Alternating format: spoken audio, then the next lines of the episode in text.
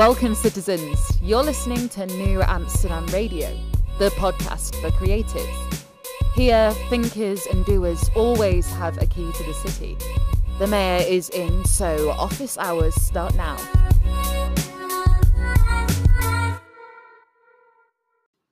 It's a Friday afternoon in the mayor's office. What's going on? It's New Amsterdam Radio, starring me, Football Boys. Look, knewamsterdam.com is a website, candyw.com. That's where you get to know more about this show and all the other shows in the New Amsterdam Network. But if you're an avid listener of the show, you probably know that already.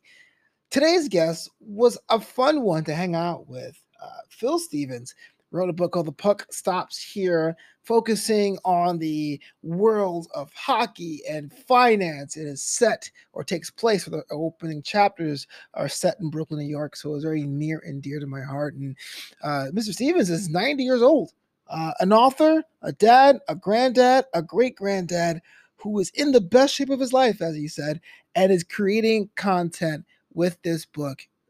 When it comes down to our creative projects, all of us say we can't. We all say there's no time, or there's no energy, or there's no drive, or there's no there's no ah, oomph, I guess, to get things done. But you hear a story like this one today, and I was inspired, and hopefully you can be inspired too. But before I get to my chat, I gotta say as always, at New Amsterdam on Instagram, at New underscore Amsterdam on that Twitter. Make sure you follow and connect. And well, now, without further ado, the puck stops here.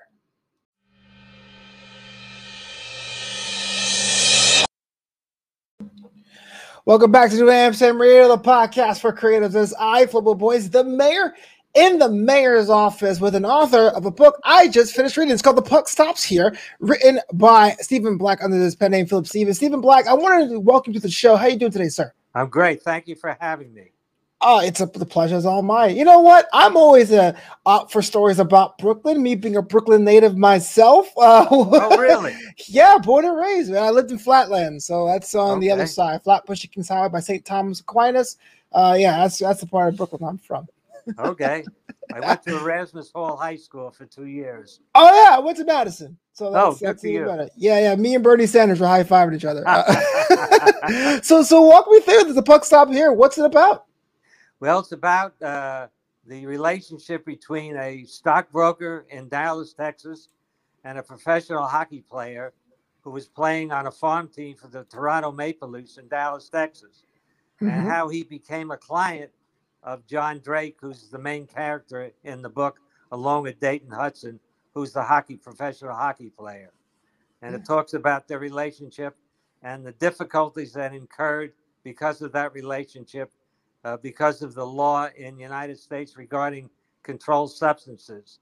Mm-hmm. Uh, John was on the wrong side of the law and spent a year in jail uh, before he moved to Ontario, Canada, and hooked up with uh, Dayton Hudson again, and they built a business together, which uh, which was extremely successful. But they had their difficulties during that time, and it goes on to talk about that relationship and the relationship between John and a fellow broker who happens to be a woman who he yeah. worked for in Canada. So that's pretty much the uh, the uh, the setup of the book. Yeah, and what was the the first uh, inciting incident that made you say, "Look, this story needs to be told on paper"? Well, being a hockey fan and being an ex stockbroker myself, I thought the two would make an extremely interesting story. And so I wrote the book and I dreamed up the relationship and the difficulties that the two of them had during the relationship and in the and in the book. And it just makes a, a page turner. The chapters are very short so you can turn a page after reading one and a half pages or two pages to the next chapter. Yeah. Was that by design? Did you want to make a short chapter book to have yes, that readability Okay. I did because uh, you could put the book down after reading three or four chapters and get back to reading the book again, not missing anything with the short chapters. So yeah. I thought it worked well with the people that have read the book. They thought I was on the right track in making the chapters short as they were. Oh yeah. Uh, what are you a hockey fan too? You said uh, what team do you support? Uh, you mean in hockey? The, Yeah. I support. I support the Dallas Stars. Okay. Uh, you live out there now. Yeah. Oh, sweet. Yeah, they're they're pretty solid. I'm an Islanders fan, whether whether it's uh, heartbreaking or not. I support But the Islanders. I used to support the that, the New York Rangers for years. Okay, yeah, the Rangers. I mean, '94 was a big, big year for New York when they won the cup back then. It was, yeah, uh, that's right. That's the first time since 1941. oh, absolutely. So, so were you like John? Did you play the sports growing up? Uh, that I was played, mentioned I played street hockey Oh yeah, because there are very few places you could play hockey uh, in a in a uh, practice in a in a in an environment in an arena. yeah, Uh, the only arena in Brooklyn that you could practice in, the New York Rangers use that arena uh, Yeah. to practice with. So it's very, sometimes in the wintertime, living near Prospect Park, I was able to play hockey on the ice on the lake in Prospect Park. But other than that, it was a lot of street hockey, using an orange crate as a hockey net. Yep. that takes it back. Uh, be- being a '90s kid myself, I think we're like the last generation where we played outside, stickball, right? We yeah, played stickball stickball, and all of that stuff. Right. yeah, breaking windows and all that. Yeah. Knocking over a woman and breaking her leg. right. We were we were rapscallions back then. Yeah. Uh, so so what I liked about this story is relationship. Uh, not with John and the stockbroker, but definitely his brother in the beginning chapters. You know, one of the things I, I like the fact that you showed in this book that sometimes people have reasons and seasons they come and go throughout John's life. And is there any situation like that that you pulled from real life when you had John's story imparted there? Well, uh, I'm not sure how to answer that question. Uh, I had, uh, I wanted to be a stockbroker when I graduated from college. But unfortunately, Merrill Lynch would not hire people right out of college. Hmm. So I waited about 15 years before I went back and, and, and tried to get a job with Merrill Lynch, which I did. So I have a history in ice hockey and I have a history with Merrill Lynch over 30 years in the brokerage business. So I have a good background to talk about these two guys and the relationships that they have and the problems that occurred uh, during the uh, the length of the book. So describe to me your writing process. Do you write every day? Is it when inspiration strikes, daytime, nighttime, between meals? What's the Uh, mix? Uh, I wrote the book over six months. Oh, So I wow. I didn't write every day, uh, but I did write a lot, and I usually wrote for an hour or two at a time. But then I would go back and edit what I had already written. So I'm thinking that the editing of the book took as almost as much time as the writing of the book, to be Yeah. sure that I had my my figures correct, uh, that the statements I made were pla- plausible, and that they made sense. Yeah. So, so six months, but how many hours a day? I'm just on average. I'm just curious. Probably a couple of hours. Yeah. yeah, I, yeah. I did not have an outline okay. uh, to the book. Many many authors do have an outline in writing a book. For me, it was for me it was easy to write the book, just from uh, from my experience. Uh, this is the third book I've written. Mhm. I've written two other books other than this one, and I gained a lot of experience by writing those two other books in the way to write and the amount of time needed to come up with a good product. So you mentioned uh, the other books, Berlin and Beyond, and Charlie. Uh, what's been the difference of, of your own progression as an author? If you realize going from that those books to this one. Well, Berlin and Beyond took place in the beginning of the Second World War. It was a it was a wonderful, wonderful story. It would make a great movie if I was able to get the people in Hollywood to take a look at it. Although I think that The Puck Stops Here is a better book for a movie than uh, than Berlin and Beyond. It tells the story of two people that go to Berlin uh, from the United States, from New Jersey, on a holiday and get caught in the beginning of World War II. And the Mm. story goes on to say how they were able, over a period of time, to make their way back to the United States. Charlie was a children's book. It was written for kids from five to 12 years old. When I worked, I worked at the George Bush Library in Dallas for many years, and I got to know Mrs. Bush really well.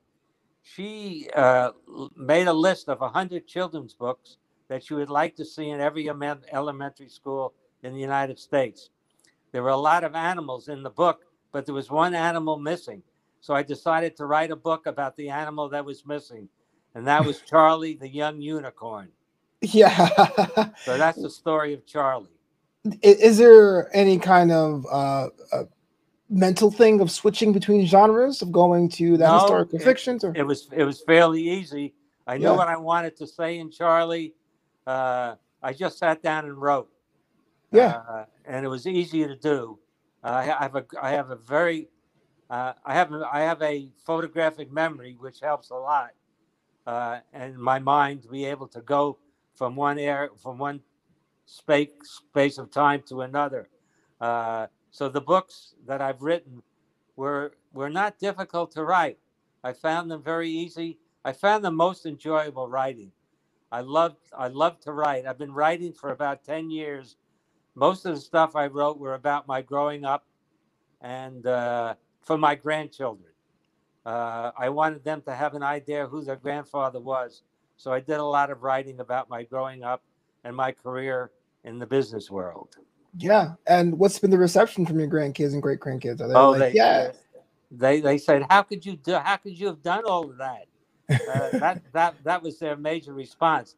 They yeah. love my work ethic. Uh, Oh, yeah. I learned that from my father. Uh, he had a wonderful work ethic. He worked six days a week as a butcher, believe it or not. So he worked really hard, and I learned my work ethic from him. I've always Yeah. had that, that that work ethic. I have I have a um, uh, a great source of uh, work ethic and success uh, in my life. And uh, I was a long distance runner. I ran over 20 marathons. So I've had the experience of being there every day training and Yeah. looking at my success in training and the races that I've run. So my experience has been pretty broad. Wait, 20 like 20 marathons, like 20 full length marathons. I ran 27 marathons. Well, first of all, wow, congratulations, because I can't even run one of those. And two, what do you do for exercise now? Because I feel like that's something you just don't stop. Know, I work out. I work out every day at the gym where I live, Okay. uh, about an hour a day. I usually take Sunday off because I go to church on Sunday, yeah. so I can't go to the gym early in the morning like I'm used to Monday through Saturday. yeah.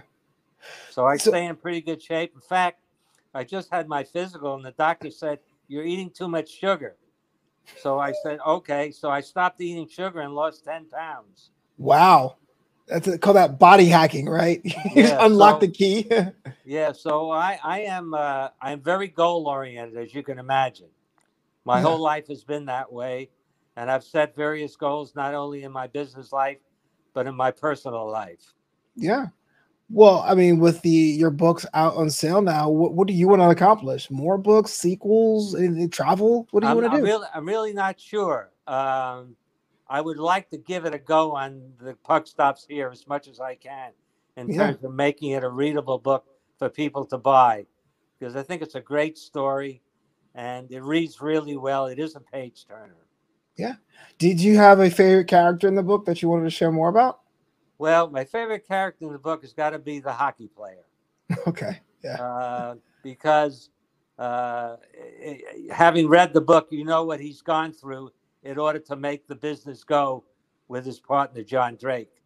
Yeah. Although I love John, and the book was about John, early part of it, but uh, I, I really, I really uh, got to got to appreciate uh, Dayton Hudson's uh, uh, task, and he had to borrow money to make the business work.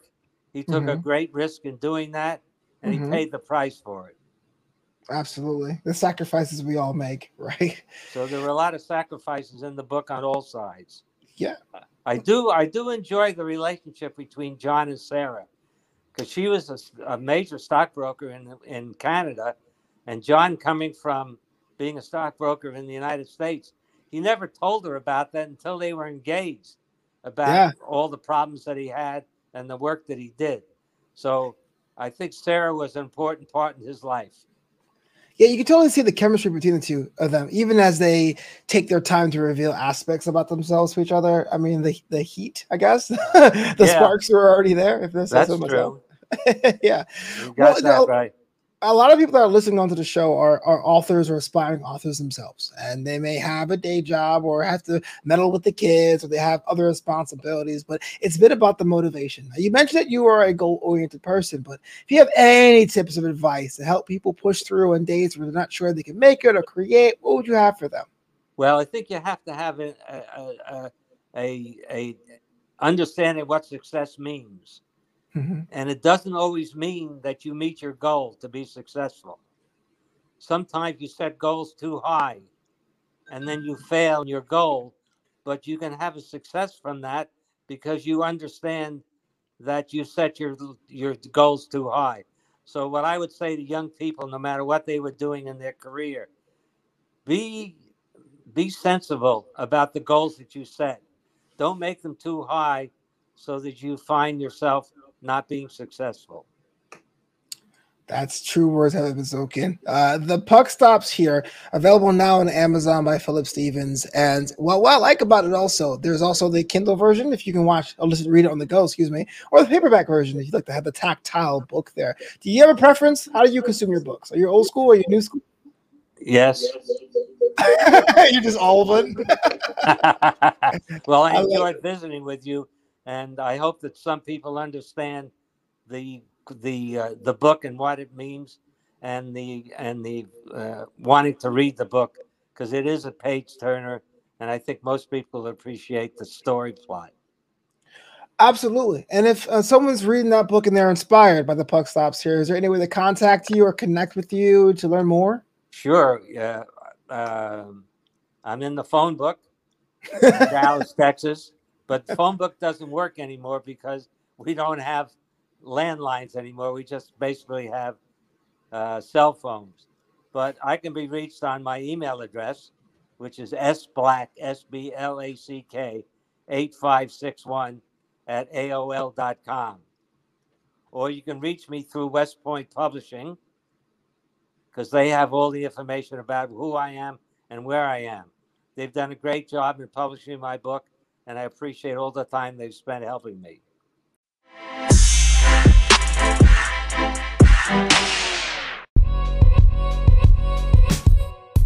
Thanks so much for listening to New Amsterdam Radio. Learn more about the show at knewamsterdam.com. That's K N E W Amsterdam.com. Until next time, this city is yours.